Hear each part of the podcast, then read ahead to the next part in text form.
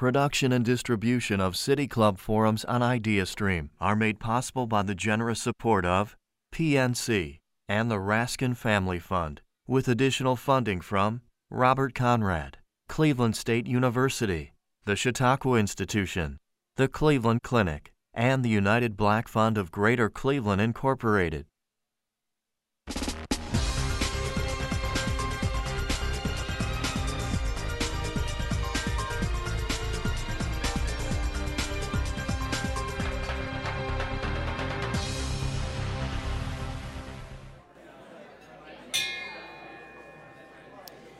Good afternoon, and welcome to the City Club of Cleveland.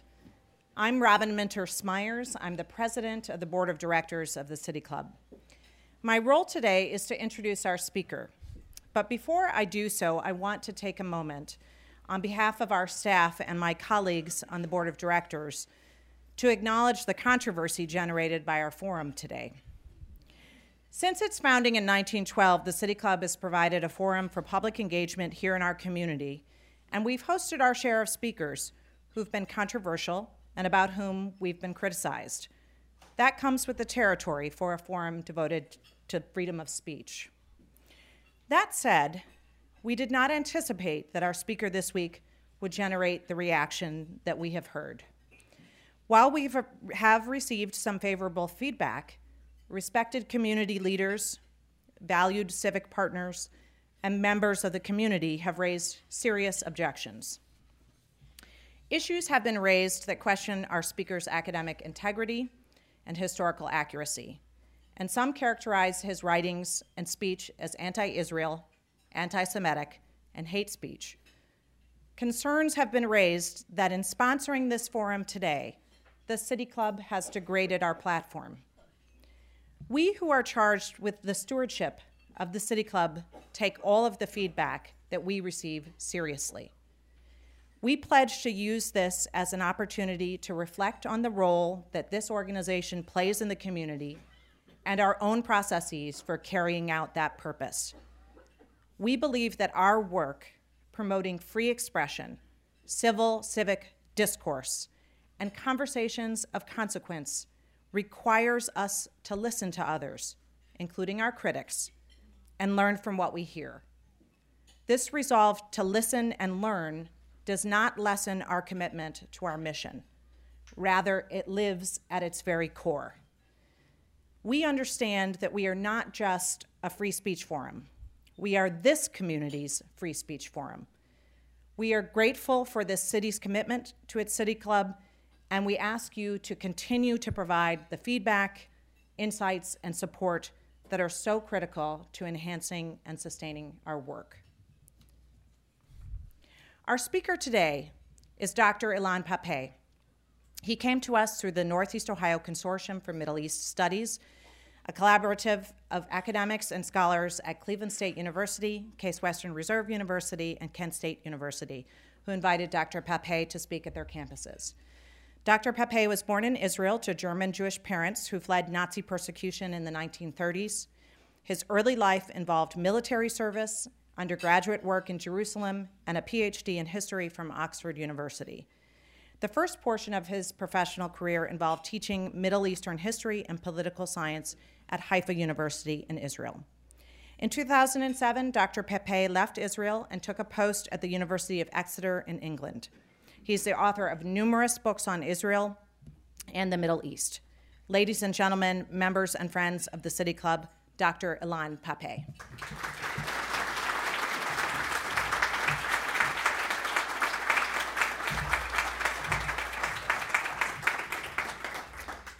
Thank you very much.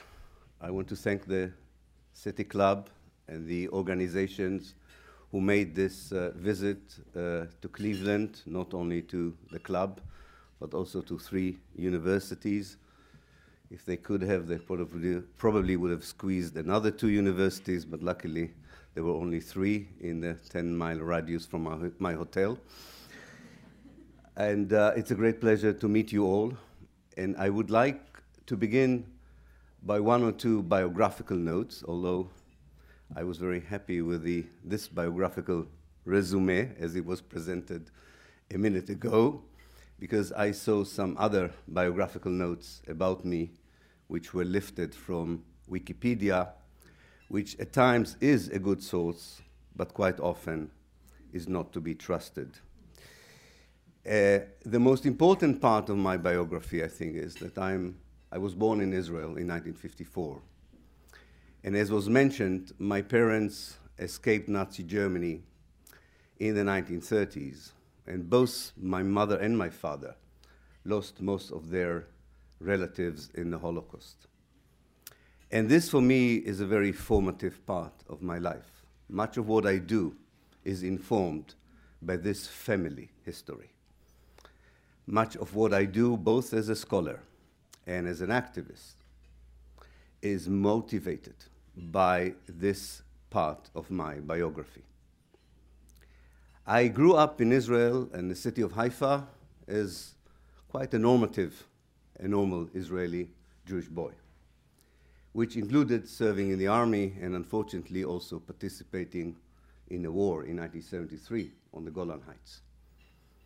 Both the family history and the experience in the 73 war, I think, were important pivotal moments in my life that led me in the 1980s to begin a career that combined together scholarship with activism.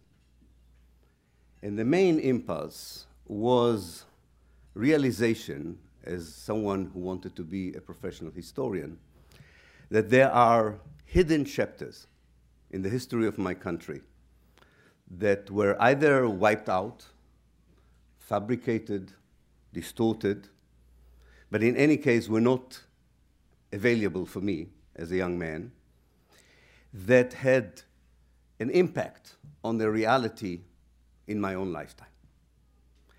And I thought that I should do my best to shed light on these hidden chapters.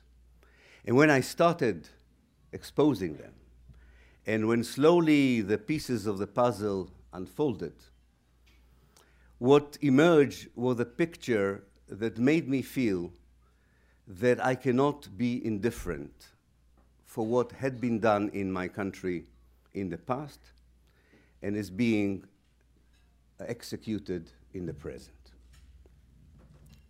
I remembered that both my father and uncle used to tell me that although they were very afraid of the Nazi thugs in Germany in the 1930s, the people they really were angry with were those who could do something and didn't do anything.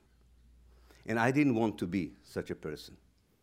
I had a privileged position as an academic in Israel, and I had a privileged position as a Jewish citizen of Israel.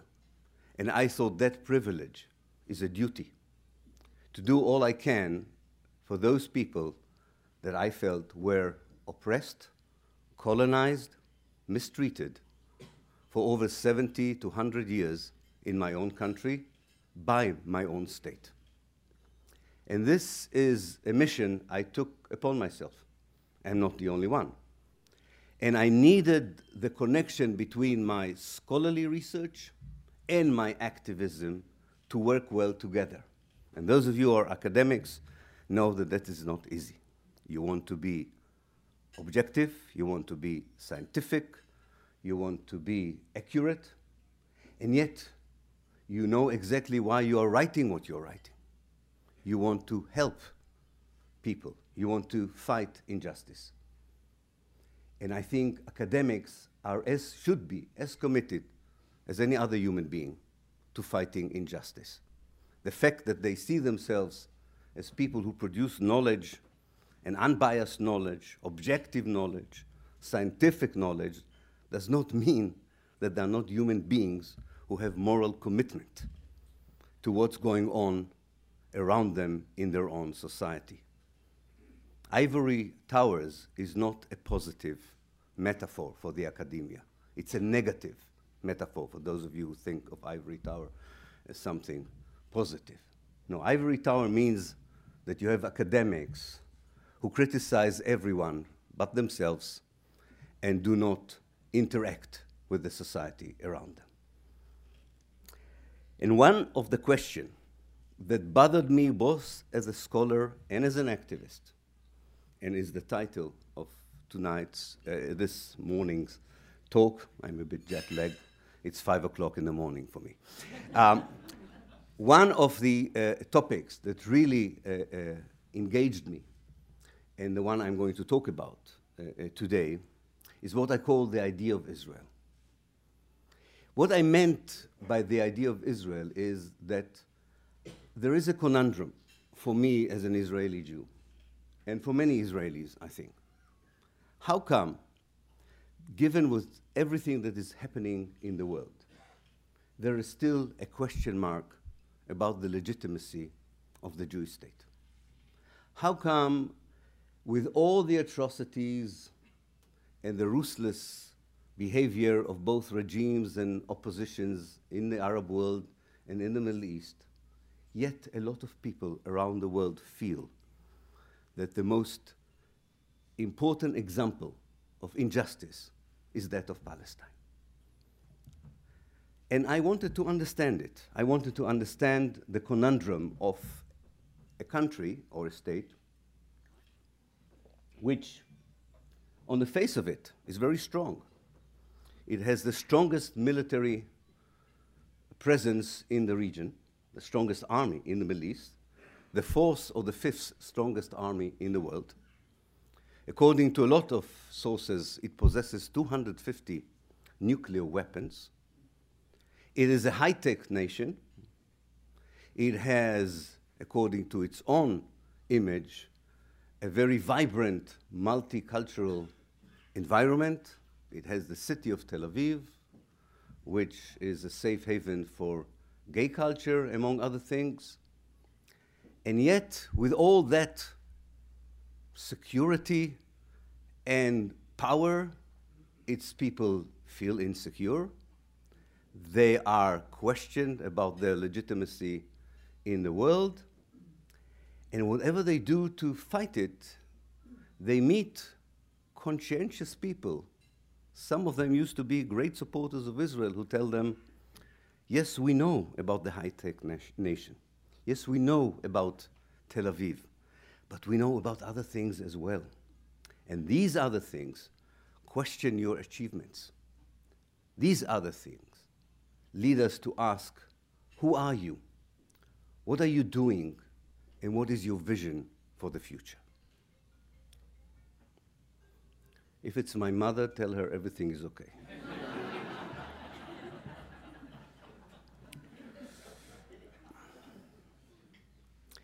And I think in order to understand this conundrum, you have to go back to history. You have to understand how the idea of Israel was conceived. Where was it conceived? And what went wrong? And what led to such a large number of people who are honest, who are conscientious, who are educated to say to the Israelis, sorry, we cannot support you anymore we have a problem with who you are and what you are doing, whether we are Jewish, Muslims, Christians, or Buddhists. And in this country, slowly the number of people who support Israel is decreasing, and you are left with Christian Zionists and Jewish communities being the only pillar on which the support for Israel uh, relies on. The idea of Israel is the idea that the Jews of the world have the right to create in the land of Palestine their homeland and to gather all the Jews around the world to be part of a new Jewish nation state where the Jewish right for self determination would be exercised, where Jews would feel safe from anti Semitism and persecution, and where they could uh, exercise their culture, tradition, and identity. What is interesting about this idea that originally it's not a, it was not a Jewish idea. It's a Christian evangelical idea. Back in the 17th century, the idea of Israel was conceived in Europe, where evangelical priests and thinkers had the notion that you can have a kind of a double bill if you think of sending the Jews to Palestine. It's a double bill because, on the one hand, you can get rid of the Jews. These were anti Semitic evangelical Christians.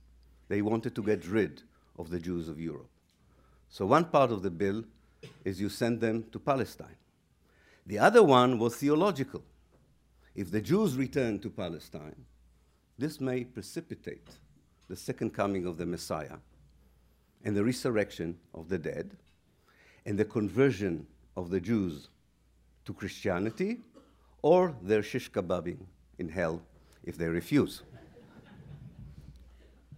Benjamin Netanyahu should be told about it because his greatest friends in this country are Christian Zionists who have this image of barbecuing Jews in, in hell if they will not convert to Christianity on doomsday.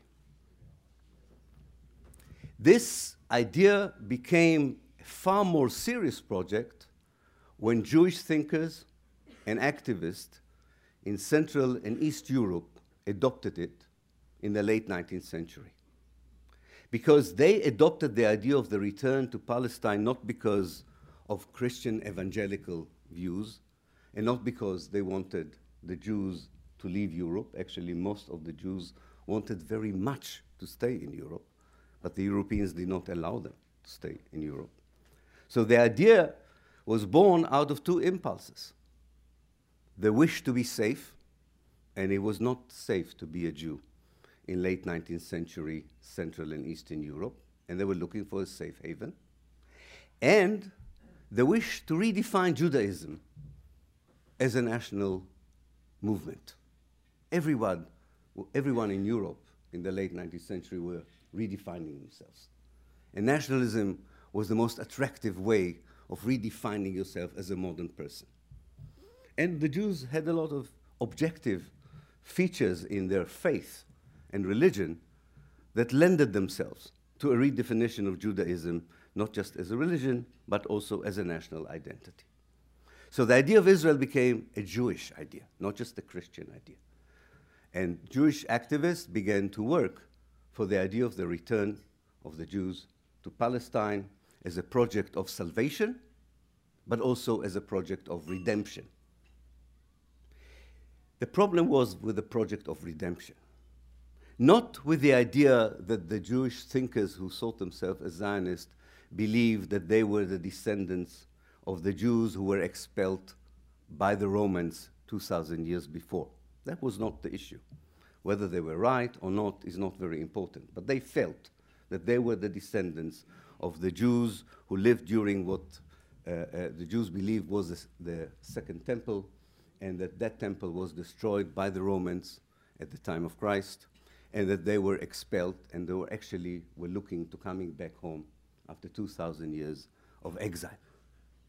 What the problem with the redemption was not the validity of this claim.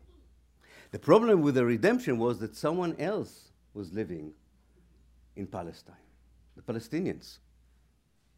So, what do you do if you want to return to a safe place, if you want to redefine yourself as a modern nation, if you want to redeem what you think is your ancient homeland, and someone else lives in your homeland? Well, you know what people did here when they found someone else living. You genocided the natives of America, as did the Australians, as did the people of New Zealand, as did to a certain extent the people who came from Europe to certain parts of Africa. We call that movement of Europeans who flee Europe because they are persecuted and are looking for a safe new haven outside of Europe, we call that movement settler colonialism. People want to replace the indigenous population so that they can build themselves a safe haven, a nation state, instead of the people who lived there, sometimes for centuries, sometimes for millennia. So the problem with the idea of Israel began when the wish to find for the Jews a safe haven and to allow them to redeem an ancient homeland was encountered with the reality on the ground that someone else was already living there. And like so many other settler colonial movements, the idea of the new state could not include the indigenous native population. The early Zionist painters drew beautiful pictures of Palestine in the late 19th century and the early 20th century.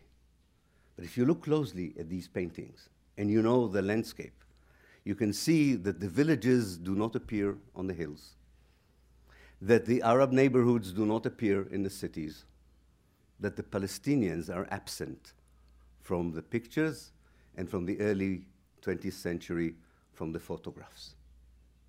And they also don't appear in the poems, and they don't appear in the fiction, and they don't appear in the early films. And that was ominous, but the Palestinians did not understand it. That the fact that these new settlers who came to Palestine did not include them when they either described the country, when they photographed the country, when they drew the country, that was ominous because if someone doesn't write about you, if someone doesn't include you in the painting, there is a likelihood that when they would have the power, they would also take you out of the country.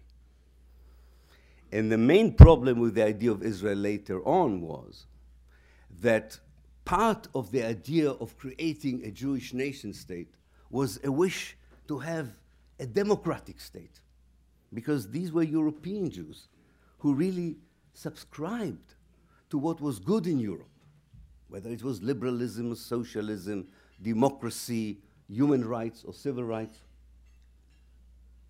And they understood from very early on that if you want to have a Jewish democracy, you need to deal with the demography. How can you have the first election in a newly founded Jewish state if the Jews are not the majority? What would happen?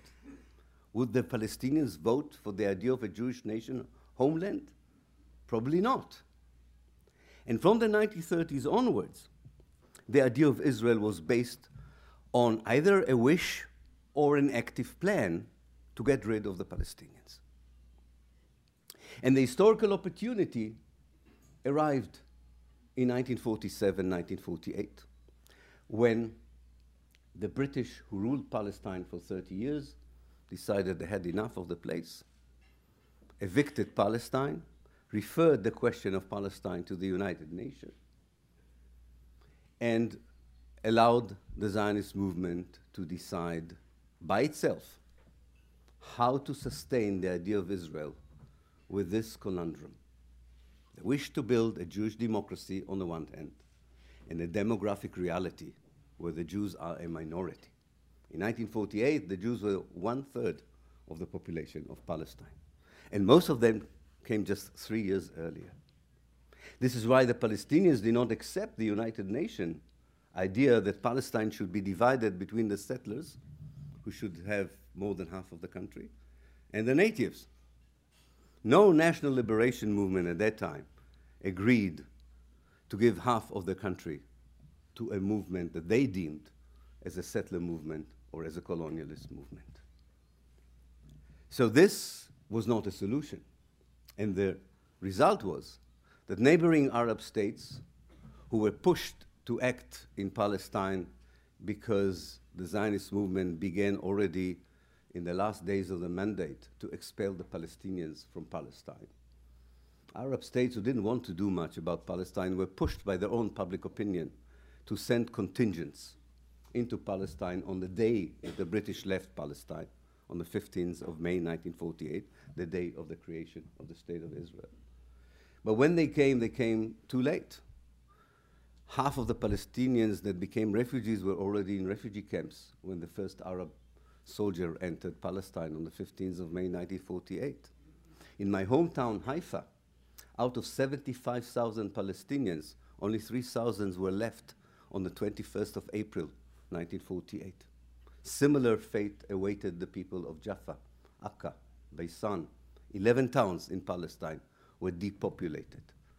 500 villages out of 1,000 were destroyed and wiped out. And on the ruins, Israel planted forests with European pine trees or built Jewish settlements, sometimes carrying the same name as the Arab village name, in order to claim that this is not an occupation but a redemption. So Safuria became Tzipori, Lubia became Lavi, Ma'an became Ma'an.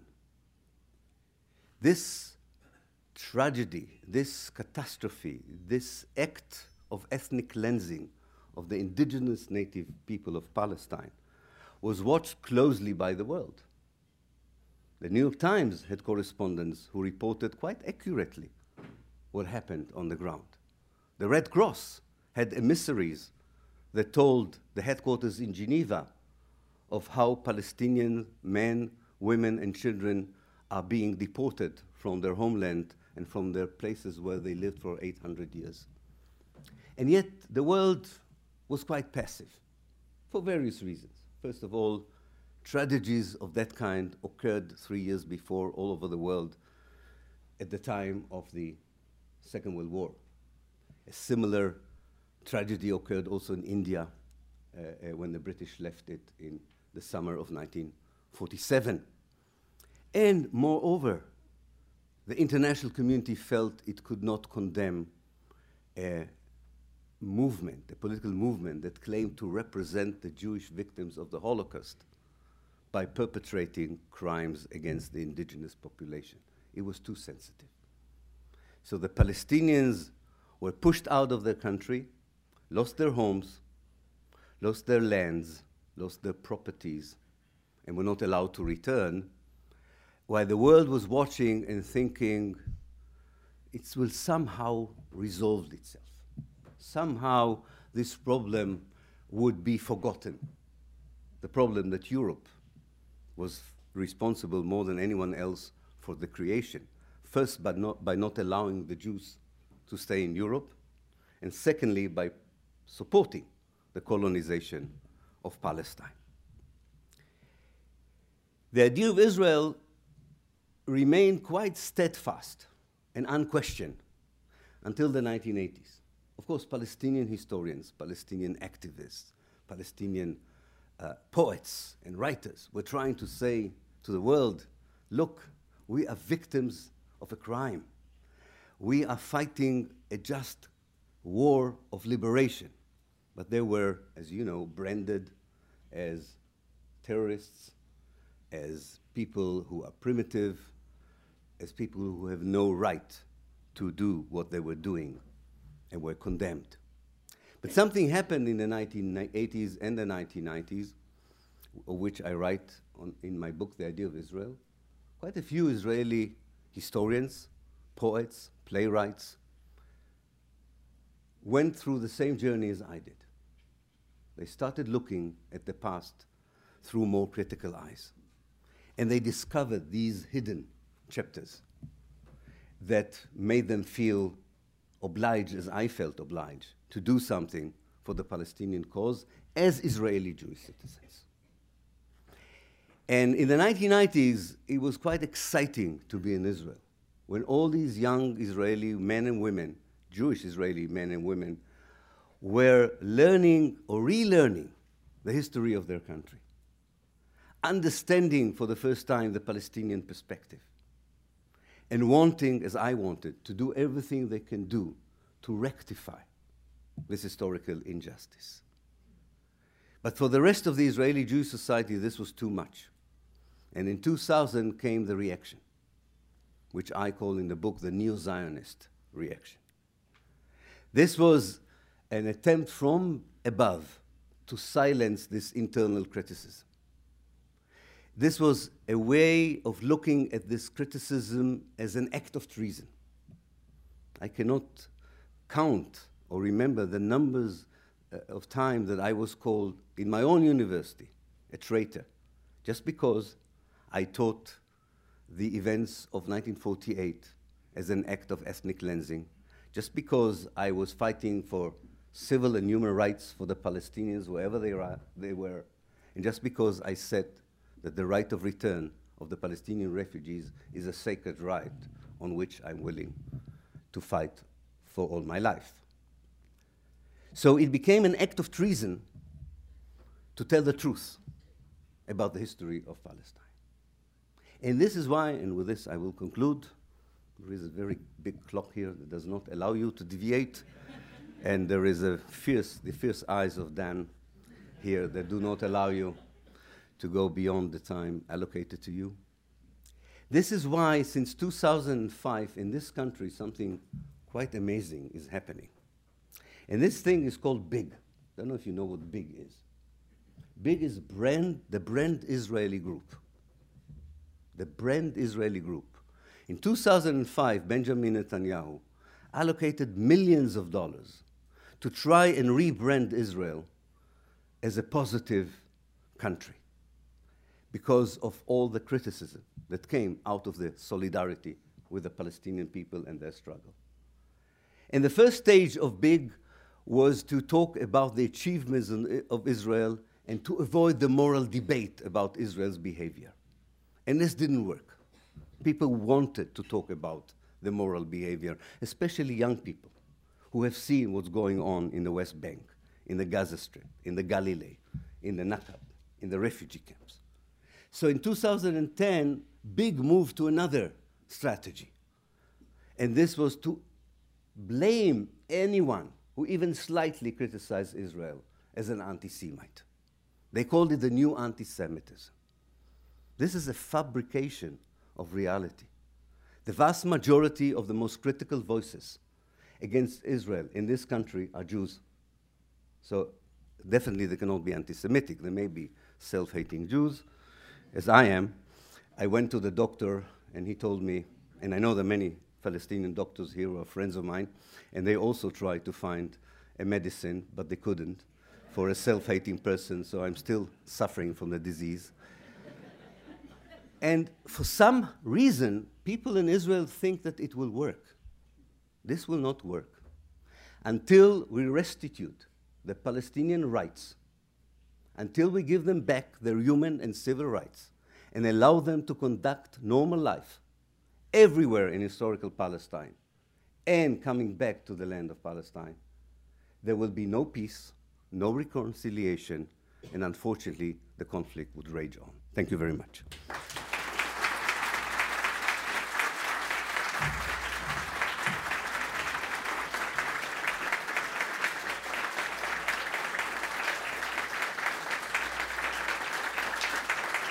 Today, Today, we are featuring a forum with Dr. Ilan Pappé, Professor of History and Director of the European Center for Palestinian Studies at the University of Exeter. We're about to begin the audience Q&A. We welcome questions from everyone, City Club members, guests, students, or those of you joining us via our radio broadcast or live stream. If you'd like to tweet a question, please tweet it at the City Club, and our staff will try to work it into the program. Holding the microphones today are content coordinator Bliss Davis and director of programming Stephanie Chansky. May we have the first question, please? Oh, doctor, so many questions, and I'm only allowed one. so I uh, let's try this one. Your solution to the present situation, trying to go forward rather than back. Is a one-state solution, which I take it would include everything from the Jordan River to the Mediterranean in one state. How do you propose to give the Jewish people now resident in that area any sense of peace and security under a Arab regime which back in 48 not only attacked Israel but also denuded the Jewish residents of Cairo, Damascus, Baghdad, Tehran. Thank you. I was born in Israel and I lived uh, in Haifa and lived most of my life in an Arab Jewish reality. My friends were not Jews from Brooklyn, but Palestinians from Nazareth. Living with them for more than 60 years now, I have no doubt that I want to share the land with them. So I don't share your fears. My feeling is that then we, as Palestinians and Jews who were born there, who live there, we have the right, as you have in the United States, to live in a democratic state. If people, and there are Palestinians as well, who would like to make sure that also their national collective identity is respected in a future political solution, we can definitely talk about a binational state. We can talk about federated state. There are many models which will allow people both to, to have respect for their individual rights and for their collective rights. I'm afraid, sir, that you've been fed with information about the Arabs who live in Israel and Palestine, which has very little to do with the way they live, with their aspiration, and their hopes for the future.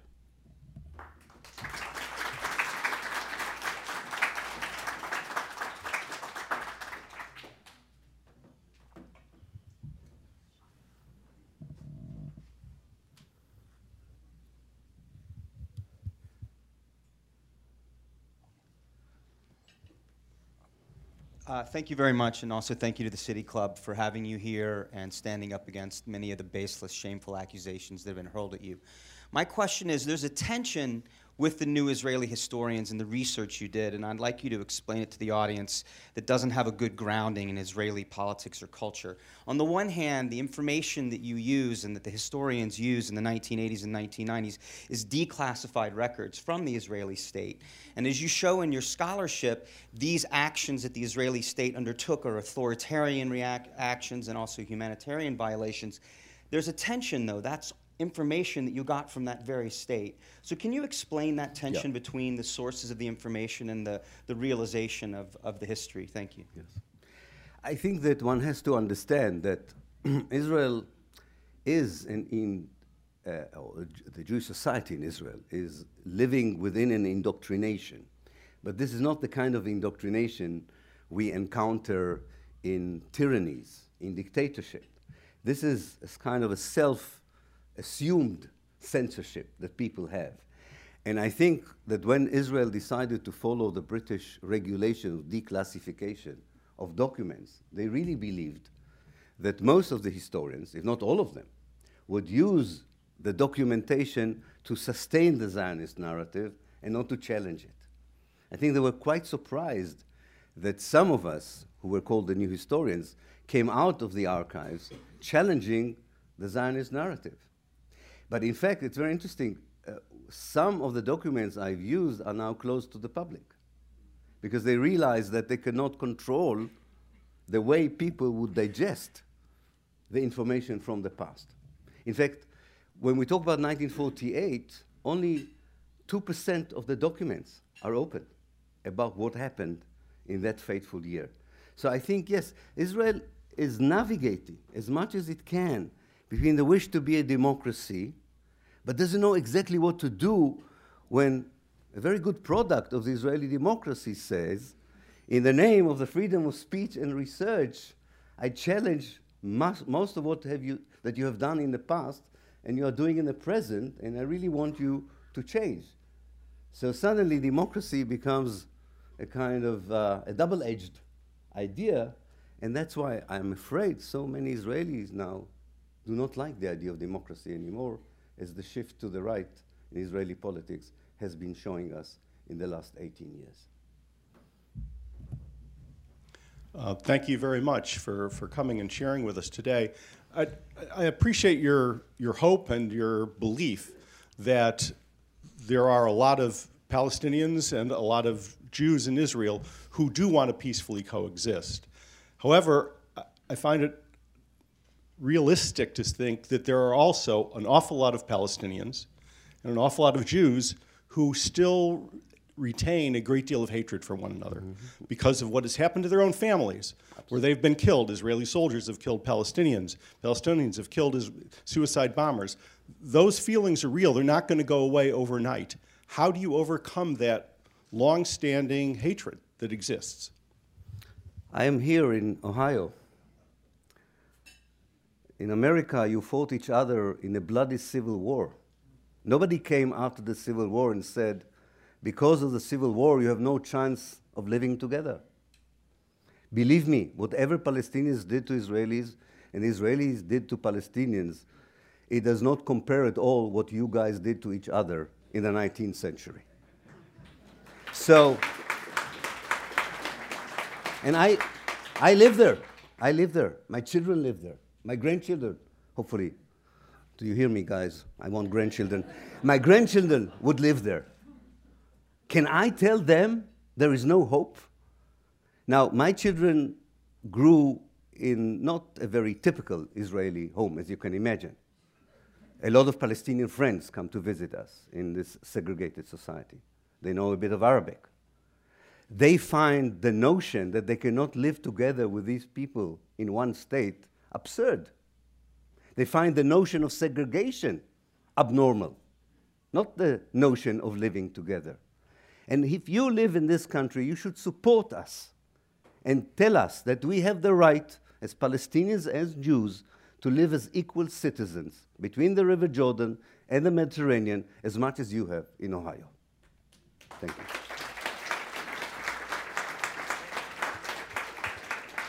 Um, I, would like to thank you as well for your presence with us today and for your fundamental uh, position in support of human dignity and respect for, for human rights. Um, I, there's a lot of issues on internal Israeli tensions issues on the Palestinian side and how they've approached this. And then there's a third actor, which is the international community, and you've spoken a bit about its role at the onset in 48.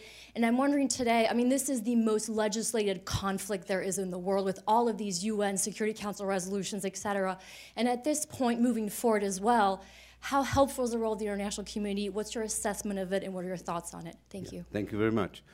I think the imbalance on the ground is such that we will not be able to convince the Israelis who have privileges to allow the Palestinians to have equal rights, which have, they have been robbed of in the last 100 years.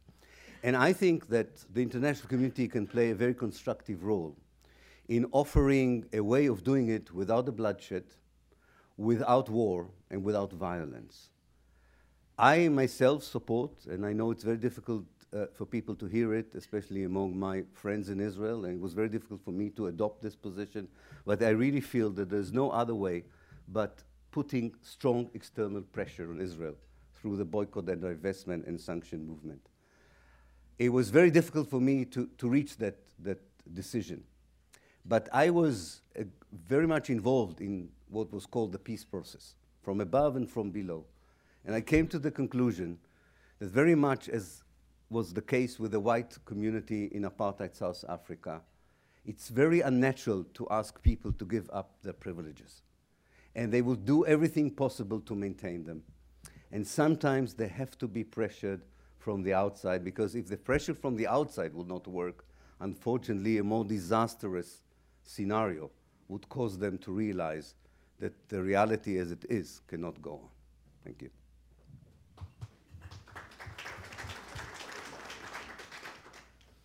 I don't know what to make of your speech. And the reason is because you, you finished the speech with that you were accused of treason in Haifa simply for telling the truth. And yet you started this speech, and I, I hope I have it pretty close on the quote, but you said you want to be accurate, you want to be objective, and yet, what, what's and yet? The City Club does not believe in free speech and yet, there's either truth or not truth. In, in fact, you have said, and I'll quote you, uh, that your goal is to, quote, convince as many people as we can that our interpretation of the facts is the correct one, and we can do it because of ideological reasons, not because we are truth seekers. And so, everything that you've said here today, why should we take it as truth when you've made it very clear that you will that the ends justify the means. Okay, thank you. Well, for me, truth is a complex idea. You, you and I would have probably very different reports of what happened here. You would say a self hating Jew came to the city club and preached against Israel. A friend of mine, I didn't, I didn't, no, no, my dear friend, I didn't interrupt you. This is not Israel here. I'm entitled to finish my sentence. a friend of mine would say a human rights activist came and told about the plight of the Palestinians and galvanized solidarity. Who tells the truth in this case? In other words, what I said is that when I have my own truth, and I believe in that truth, I believe that the others are lying and are fabricating. And my scholarship is there to expose the reasons for the way that they tell the truth, which is exactly the opposite that I do. So people, of course, do not believe me because they believe you that I'm not a truth seeker, or I would state that I'm a truth seeker. People believe you if the evidence that you provide, the arguments that you make, sound reliable and viable. That's what matters. Don't attack the messengers if you don't like the message. Please, argue with me about the message, not about me. It's not about me. Do you agree that Palestinians were expelled from Palestine? Do you agree that Israel systematically abuses Palestinian rights on the ground? Do you agree that as Jewish persons, we should do all we can to grant the Palestinian equal rights? That's the issue. If you want, we can have a whole meeting of the philosophy of truth. But it's very plain and not complex. There is a criminal reality unfolding on the ground which I devote my life to challenge. This is why I came to the City Club, not to talk about truth, not to talk about objectivity, but to ask you all, help us to end the colonization, the oppression, and the brutal treatment of the Palestinians that has been going on for too long, and you have the power to put an end to it.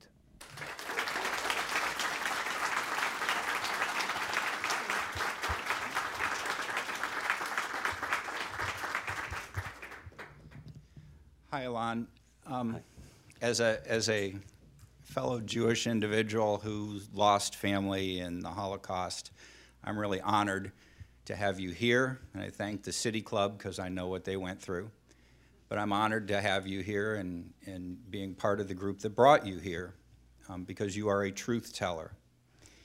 And I, I want to explore just a, just a little bit of your belief in the one state solution because that's where I've come down as well. The mother of all Zionist lies is that Israel was a land without people for a people without land.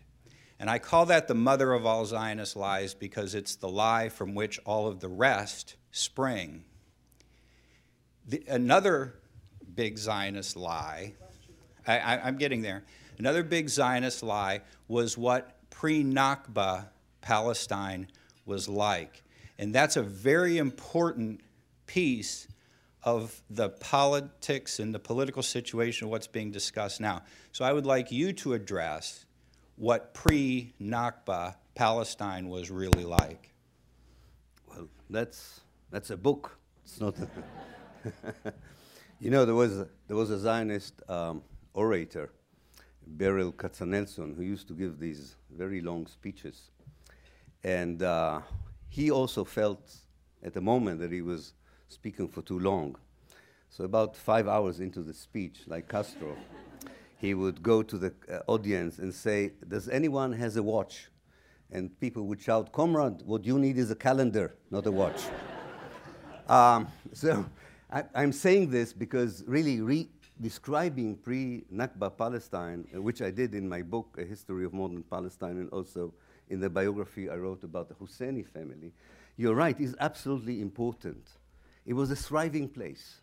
It had an urban center. It had a cultural elite. 70% of the people lived in the countryside. Pastoral life. Of course, it was the 19th century. There were a lot of injustices which went along with being under the Ottomans in 19th century Middle East. But there was also the beginning of the process of modernization, of national identity. There's a beautiful book by a Palestinian sociologist called Salim Tamari called The Mountain and the Sea, in which he tries to project into the future what would have happened in Palestine uh, if it would not have been colonized.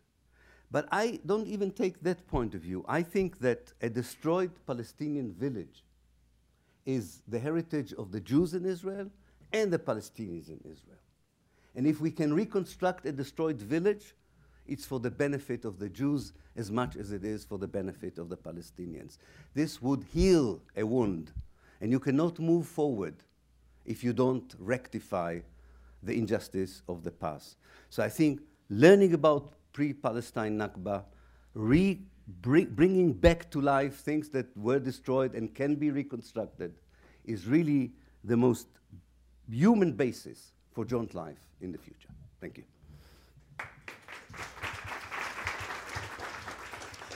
Um, I want to just uh, bring up a, uh, an, an, issue and ask you your opinion on it. Uh, the State of Israel has recently passed a new law. Uh, they call it the Jewish State Law. Um, and we've been told here in the United States that the State of Israel is a democracy. And we've been pointed to the fact that uh, um, Palestinian Arabs are in the Knesset and, uh, and, and other things of this nature. Um, can you please address what the new Jewish state law mm-hmm. does to the idea of a democracy? Yeah, definitely. Uh, first of all, it's called the Israeli nationality law, not the Jewish state law. Uh, it's a very important law because, first of all, it's a foundational uh, or constitutional law, as we say in Israel. Uh, we don't have a constitution in Israel, but we have constitutional laws, which are not easy to change. Uh, that law is interesting in the sense, uh, from the perspective of the question that you ask, is interesting because it makes a distinction between two concepts. One is Medinat Israel, the state of Israel, and one, one is Eretz Israel, the land of Israel. The state of Israel, presumably in the law, means Israel uh, before 67, I, assume, or Israel with Jerusalem and the Golan Heights. You, you don't know, there's no map in the land. But within the, what is deemed the state of Israel, it says very clearly only one group has the right for self determination the Jewish people. And it says something else. There are people in the state who do not have the right for self determination, but they have a special language, or they have a language with a special status Arabic. And I think that's very worrying. I mean, Arabic used to be at least the official the second official language in Israel. Now it has a special status. I'm always worried when states grant you a special status. It sounds special, but it usually means exactly the opposite. And uh, you could see, I, I, the test for me that this is wrong was the reaction of the Druze community in Israel. The Druze community in Israel, who are Palestinians, felt that they are much better treated because they Uh, uh, serve in the Israeli army. They, saw that they thought that serving in the army would grant them equal rights as those of the Jews. But suddenly they were demoted to people who speak Arabic, that Arabic is their mother tongue. And it doesn't matter whether you serve in the army or not, you have a special status, which is very bad.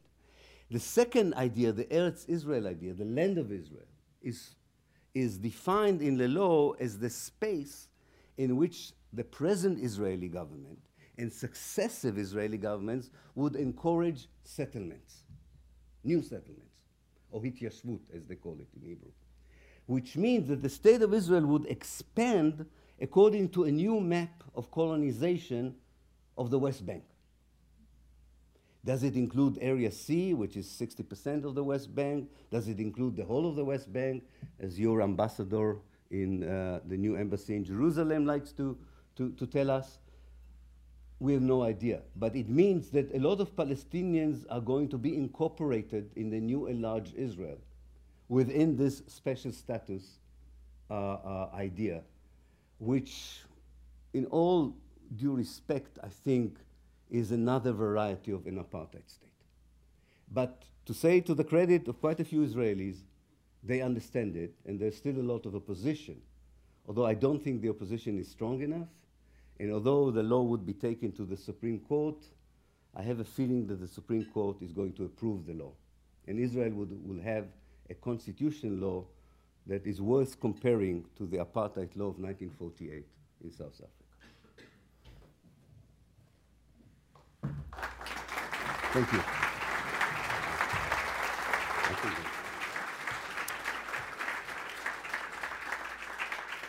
Today at the City Club, our forum featured Dr. Ilan Pappé, Professor of History and Director of the European Center for Palestine Studies at the University of Exeter. Community partners for today's forum include Cleveland Peace Action, the Department of History at Case Western Reserve University, the Interfaith Peace Builders Ohio, Jewish Voice for Peace Cleveland, the Middle East Studies Program at Cleveland State University, and the Northeast Ohio Consortium for Middle Eastern Studies. Our hospitality partner is the Metropolitan at the Nine Hotel. We thank you for, our, for your support. Additionally, we welcome guests at tables hosted by Friends of Irene Farah and John Carroll University. We also welcome students from Archbi- Archbishop Hoban High School. Student participation in City Club's forums is provided by many foundations, including the William M. Weiss Foundation. We thank all of you for being here today. And that brings us to the end of today's forum. Please be sure to check our website, cityclub.org, for upcoming forums on Israel and the Middle East. I can assure you there will be more. Thank you, Dr. Pappé. Thank you, everyone, for joining us today. This forum is now adjourned. For information on upcoming speakers or for podcasts of the City Club, go to cityclub.org.